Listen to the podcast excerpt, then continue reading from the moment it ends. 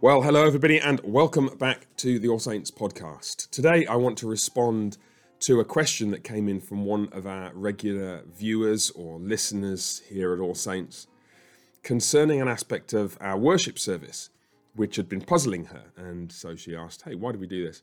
And the question was, Why do we stand for the gospel reading, but not for all the other readings? Now, uh, if you're a member of All Saints, you'll be familiar with what we do in our service. We have multiple scripture readings. We have an Old Testament reading, we have a New Testament reading, both of which we sit for. Then we have a gospel reading for which we stand. We actually then have a fourth reading of, of scripture immediately prior to the sermon. We're also standing for that. Although in the liturgical flow of the service, that's we're standing then because we've just been standing for the gospel reading. What I'm about to say uh, as a rationale for why we stand for the gospel does not apply in quite the same way for that sermon reading. There are other good reasons why we remain standing there. Maybe I might get to them at the end or on another occasion. We'll see how the time goes here. Uh, but I do want to address this question. We've got the Old Testament reading, we're sitting. It's read by a deacon or an elder. We have the New Testament reading. Again, it's read by a deacon or an elder, and we're sitting for it. And then the minister of word and sacrament, either Pastor Neil or myself, would walk to the center of the church, stand in front of everybody, and ask you all to stand for the gospel reading. So it's a very marked and decisive difference between the Old and New Testament readings on the one hand and the gospel reading on the other. So why would we make such a big deal out of it? Um, if a big deal is uh, what it signifies, and it does signify that it's a big deal. Um, and I think it's a really helpful question because what it allows us to do is to just explore this small but not insignificant aspect of our liturgy and try and probe what it means and uh, just clarify some things it doesn't mean. So let me just jump into this with some uh, initial thoughts. The first thing to say is that we need to clarify what standing for the gospel does not signify. Standing for the gospel does not signify that in any sense the other readings are less the Word of God, or less inspired, or less authoritative, or less practically relevant, or have any kind of lower status as scripture in any sense at all.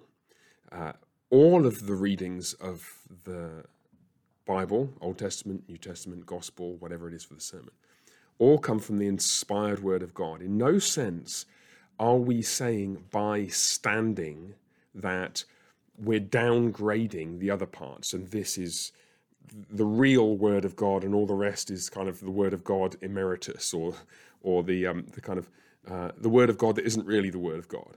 Um, we, the it's it's hard to I, I, had a conversation with the lady who asked this question, and I found myself having to try and find many different ways of saying this because it's such a hard point, uh, misunderstanding to dislodge. Um, part of the reason why it's a hard point to dislodge actually goes back to some of our own historical background as an evangelical and reformed church. It might be worth saying a word or two about this, and then I'll circle back and say the same thing again 50 times because I want to emphasize it. In our um, history, our recent history uh, as a um, Presbyterian uh, church, I'm talking about the, the Reformed Presbyterian world broadly, and evangelical Christians, that is, Bible believing Christians. Most of our conversations about Scripture have been shaped by our interaction with so called liberal theology. And by liberal theology, in this sense, I don't mean politically liberal, either in the classically liberal or contemporary progressive sense. I mean liberal theology uh, which emphasized um, personal experience and the role of reason and rationality and de emphasized the importance of the scriptures and indeed sought at various points to undermine the scriptures. I'm thinking of, uh, for those of you who've done some reading in uh, historical theology from the 19th century, the higher critical movement and uh, uh, the schools of liberal theology that originated in Britain and Germany and found their way over here to the US uh, at the end of the 19th century and throughout the 20th century. Now, that's uh, an important part of the backdrop against which Reformed and evangelical Christians have defined themselves in recent decades and recent years. And one of the things that that school of liberal theology did was to question and even dismiss, sometimes quite contemptuously, large tracts of the Bible, particularly the Old Testament. So what they'd say was, you know, well, Book of Genesis, you can't trust that. It's just like ancient mythology. Uh, all of the so-called history books of the Old Testament were written way after the events they purport to describe, and are really just kind of post hoc rationalizations for the various political and social situations that the Jewish people found themselves in, if indeed there was ever really a Jewish people, which they claim there really wasn't at various points, especially early in their history. And, and so when you get down to individual nitty gritty books, like let's say the book of Joshua, which I'm preaching through now, um, many in the liberal theological school will really regard that this is a series of pious um, uh, fabrications, and indeed uh, deeply amoral or immoral fabrications, which represent not just a bunch of historical claims that aren't historically true, but they represent a moral position which is deeply morally flawed. And so, this is the background against which recent Reformed and recent evangelical theology has defined itself. We're fighting, so to speak, against invisible liberals from the 19th and 20th centuries who want to dismiss large swathes of the scriptures, especially the Old Testament. Uh, they'll probably question whether most of the letters that bear the Apostle Paul's name were written by him. Um, the book of Revelation was written well into the second century, not by the Apostle John, and so on and so forth. Uh, and even parts of the Gospels liberal theology will question. But what they will tend to do, what liberal theology will tend to do, is to hold up the ethics of Jesus as represented in the gospel. In, in the Gospels, sorry, Matthew, Mark, Luke, and John.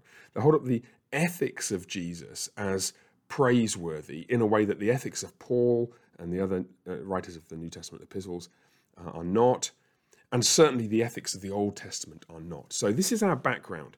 First, liberal theology questions the historicity of vast parts of the Old Testament and indeed some parts of the New Testament.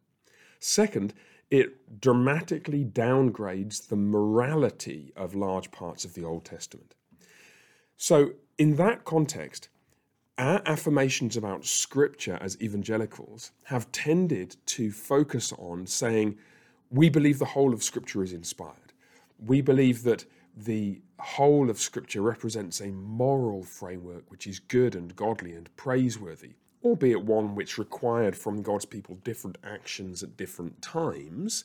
But nonetheless, those actions required at those times were good things to do. And certainly, the historical books of the Old Testament represent historical events that happened. You've heard me preaching through the book of Joshua, I got to chapter 21. I hope it's never occurred to you for a moment that I question any of the historical events in the book of Joshua, because I don't question any of the historical events in the book of Joshua. It's a history book, among also other things, being a theology book and so on and so forth, a book of teaching. But it's a historical account of historical events that happened, long day included. So we define ourselves, therefore, against the background of those liberal theological counterclaims. Now, what that means is we have this kind of knee jerk instinct, which, and here's a crucial point, we might not even realize we have this knee jerk instinct, where we want to affirm the inspiration, authority, tr- trustworthiness, inerrancy, that means that it never errs, never makes mistakes or errors, of the whole of Scripture. We don't want to just say, like many liberal scholars have done, well, the Gospels represent a wonderful and glorious Christian ethic and contain some historical detail that may be true, though not the miracles, though in many cases they want to deny that. Whereas the Old Testament is this barbaric, pre Christian, amoral, and fabricated mythology. We, we, don't want to say that. We want to affirm against that background the truthfulness and the, the, the goodness, the ethical goodness of the whole Bible. What that means then is when we get to this practice of standing for the gospel, but not for, let's say, the Old Testament or for the reading from the New Testament letters, we get sometimes a little bit jumpy because, and here's the crucial point as it relates to the liturgy that we're talking about, to stand for the gospel but not for the Old Testament feels to us like, oh, maybe we're joining with the liberal theologians. We might not realize that's what we're thinking, but in the background, that's what's going on in our minds. Maybe we're joining with this liberal tendency or liberal tradition of downgrading the Old Testament, we're going to sit, upgrading the Gospels, we're going to stand. Can you see? So in this way, what's happened is the backdrop, even the unconscious backdrop against which our theology is formulated, has shaped how we think about the actions that we're performing. And so it's important, let me circle back again to where I began, to affirm and clarify that by standing for the gospel readings, but not standing for the New Testament and the Old Testament readings, we are not joining with liberal theologians in affirming that the Gospels are great and morally praiseworthy and true, whereas the Old Testament is this barbaric mythology. We're not saying that. And I, I don't know how to get this across. Sometimes it, it's, you know, how it's hard to um, fight against the unacknowledged backdrop to, to our thinking. We can, we can counteract things that we're thinking about self consciously but it's hard to counteract things that we're thinking about subconsciously. And so, at the risk of just boring you, and you're going to turn this podcast off at some point, um, I, let me just say it again. What we're not saying by standing for the gospel is that the gospel is ethically praiseworthy, the rest of the Bible is not. The gospel is ethically true, uh, the rest of the um, readings are not. The, the gospels are historically accurate, the rest of the readings are not. We're not saying those things.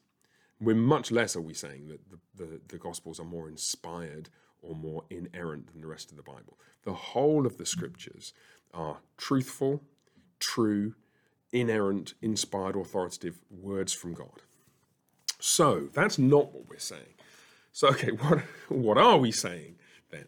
And in order to tease this out, um, I want to try and draw your attention to the character of Scripture itself. What, what does Scripture depict? And the crucial point, this is something that um, Pastor Neil mentioned when I um, I talked with him about this. I, I said, "You got any thoughts about this?" He said, "Well, uh, here are a few thoughts. I'm not much of a podcast kind of guy, but here are a few thoughts." Why I can't persuade him to come on this podcast. I'd love him to join me, but he has other things that he's doing which keep him very, very busy. Um, uh, this is not saying the rest of the scriptures are unimportant. First thing he said, but then he says he starts to speak, and I think this is such a valuable point of the ways in which the, the Bible as a whole is a coherent single narrative which climaxes and finds its fulfillment in the events described in the Gospels Matthew, Mark, Luke, and John. We talk about the Gospel as being the central claim or cluster of claims um, at the heart of our faith. Uh, the, the message that Jesus Christ, the, the Galilean uh, peasant's son, is the Son of God the Lord, the Christ, the ruler of all the earth, that he's crowned as king, that his kingdom is God's kingdom, and that that kingdom is growing and expanding across the whole earth and will continue to do so before he returns in glory to claim visibly and personally all that which is, is his own. That's one way of formulating the gospel. And, pardon me, that of course he was crowned in his death, and all the, the, the, the gospels, Matthew, Mark, Luke, and John, lead up to the account of his crucifixion and his resurrection. Um, and so um, the character of his death shows us how he accomplishes the mission that he's um, uh, come to undertake. That is by placing himself in the position of being judged and condemned for our sins and then being raised to bring new life, not just himself, but to the whole world. Um, that that's the the heart of the story to which the scriptures as a whole point. Now that story, um, the heart of that story rather, the gospel is told in four ways in scripture: Matthew, Mark, Luke, and John. And one interesting side point here is to note that uh, they're not called um, a uh, a historical description of the events surrounding the gospel. They're actually just called the gospel according to John or the gospel according to Mark, the old Greek title um, of those books is simply according to Mark or according to Matthew or according to John. The implication being that this is the climax of the story in Mark's words. This is the climax of the story in Luke's or Matthew's or John's words. But what is that story? Well, the story is the narrative of the whole of Scripture. And that whole of Scripture is God telling of his work in the world to bring it into being, creation, to redeem it from sin and death and judgment through the rest of the story of history and to point forward to the culmination of history that lies in the future. And the Gospels have this unique position within that story at the point where they reveal the identity of the one, the Lord Jesus Christ, on whom this whole story focuses. And they show us how it is that he's going to be performing his central task, the tasks that were set out or pointed to by the preceding uh, portions of Scripture, the whole of the Old Testament, and which are then fleshed out in the Scriptures that follow. So it's not then that the Gospels are more important in some abstract sense than the rest of the book, the, the Bible, or the other, the other books of the Bible, I suppose we might say. It's that the Gospels have this uh, central place in the plot of the book as a whole. Let me uh, suggest um, an illustration that might be helpful. If you read detective novels, you might have a detective novel that's got um, 20 chapters, and the identity of the murderer is revealed in the 19th chapter. So, what would you say about that 19th chapter in relation to the other 19 chapters? Well, you wouldn't say it's more important in some abstract sense, like, well, this is really the author's work and the other chapters aren't. You wouldn't say that. You wouldn't say it's more true than all the stuff in the other chapters. But you would note, wouldn't you, that the function of all the other chapters before it is to create the environment in the narrative in which the revelation of the uh, the murderer in this case um, makes sense and is climactic and dramatic and brings the story to uh, its denouement. And then the uh, the final chapter the one that comes after it we might liken that to the rest of the New Testament um, is showing the implications of that, you know, how the relationships in the, the family that suffered as a result of all the, the horrors of the detective, or how, how they were all kind of restored, or whatever else it was. Um, but the point is that, that that chapter that where the the murderer is revealed has a significant place within the whole that doesn't downgrade the rest of it, but it does warrant particular attention. And so if that illustration is helpful, maybe it, it um, serves to articulate the sense in which we want to point particularly to the gospel. The gospel is the, or sorry, the gospels in the Bible are the portions of God's story of history where not the murderer is revealed, but the victim is revealed, the king is revealed, the character of his kingdom and his reign and what he requires of his disciples is unfolded most explicitly and clearly. This is it's not more inspired or more true or even more morally praiseworthy, but it is more central to the plot of the scriptures as a whole. Now, that warrants some kind of attention, doesn't it? Uh, the question is then, how should we show that attention?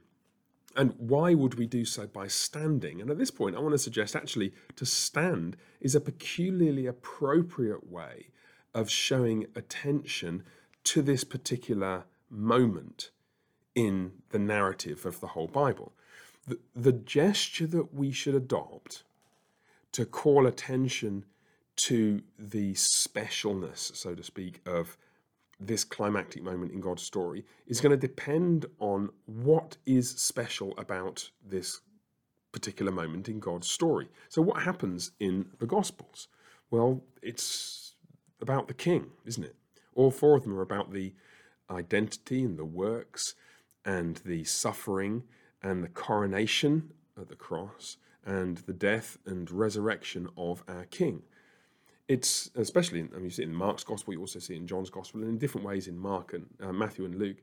Um, the whole of the narrative is shaped around uh, the identification of the Christ. Who is the Christ, the anointed one who will fulfill all the promises of God under the old covenant? Uh, oh, it's this man, this Jesus, whom you crucified, has been made Lord and Christ. That's what Peter says in his sermon in Acts chapter 2, isn't it? And so, well, how do you mark out the specialness of the moment of the coronation of a king? Well, okay, I can I can tell you that uh, because I hail from a country that still has them. Uh, you stand. You stand for the moment of the king's coronation. Uh, it's not that all the preceding or succeeding moments are unimportant.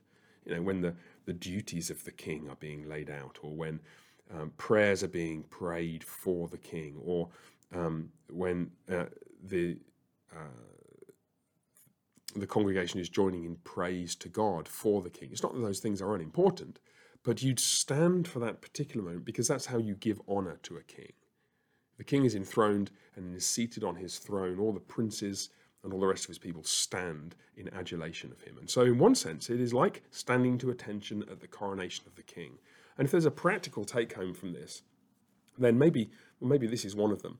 Um, we stand to attention to hear a portion being read from the account of the coronation of the King, the unveiling of our King Jesus. Pastor Neil has um, another really fascinating um, suggestion, which also highlights why standing is particularly appropriate at this juncture. Um, I'll just quote from what he said in an email he wrote to me. It's very helpful. By standing, we're giving honor as we would for the aged. In Leviticus 19:22, you stand in the presence of a grey head. So, how much more, if we're going to stand in the presence of a grey head, and I know you would, if uh, let's suppose your grandmother or grandfather walked into the room, you know, they just arrived for Christmas or Thanksgiving, and you were sitting down with your family, you'd stand to greet them. I hope you wouldn't just wave from the sofa. You'd stand to greet them. You show honour to a grey head, and perhaps you'd offer them your seat because stand in the presence of a grey head. Give honour to those who are aged. Well, Pastor Neil um, continues somewhat wryly. How much more should we stand for the one who is the I am before Abraham was. Jesus is the uh, ultimate aged, white haired king, and he's depicted with white hair, isn't he, in Revelation chapter 1, to depict his um, uh, the honor and that is due to one who has been around for a long time. And Jesus says famously, uh, before Abraham was, I am. So you're standing in the presence of the aged. I think it's uh, it was also helpful to think just a final point um, as we're reflecting on the relationship between the Gospels and the rest of Scripture. Just to highlight again that we are not downgrading the rest of Scripture by standing for the Gospel. And one way to think about this is to say, well, what would Isaiah have wanted? Imagine you know, if Isaiah and you, you, and Isaiah and Jeremiah and um, Hosea and one or two of the other prophets, Moses maybe, you're, you're sitting together having a cup of tea in glory and um, uh, considering the question why did we stand in worship when John's portion of scripture was read, and Matthew and Mark, but not when Moses or Isaiah or Jeremiah or Daniel or Hosea's portion of scripture was read? Well, what would Isaiah say at this point? Would he not say, that it is entirely appropriate and in keeping with his message, the book of Isaiah, that we should give particular honor to the scriptures that reveal the identity of the one about whom he hints in his book. I think Isaiah would want us to show greater honor not to his words, the prophet Isaiah's words, looking forward to the day when Jesus will be unveiled, but to the actual unveiling of Jesus. If there's a part of Scripture that warrants uh, not the description of greater inspiration or importance in that abstract sense, but that warrants the recognition that it is the heart of the story and the focus of what everything else is about. Isaiah would hold both hands up, I think, and say, listen, yeah, um, I, I wrote all my stuff under inspiration of the Spirit, pointing forward to this one. And uh, yes, you were right to stand and show particular honor to the King, to Jesus himself, of whose coronation you were finally reading when you read or heard the gospel being read. So I think uh, that thought experiment, what would the human authors of the rest of Scripture think about our practice, serves to underscore the point. We are not downgrading the rest of Scripture by standing for the gospel. Rather, we are recognizing that those other portions of Scripture only have any uh, meaning at all in relation to and as part of the story that leads to or flows from the climax of the story, the climax of the narrative, uh, as it's depicted in the Gospels of Matthew, Mark, Luke, and John, which is why we stand for them. Well, I hope that's helpful. I don't suppose it's answered every single question. I haven't touched on why we remain standing for the sermon, and maybe that'll be a, a question to think about another time. But I think that'll do us for now. Uh, the Lord bless you, and I look forward to seeing you all very soon. Bye for now.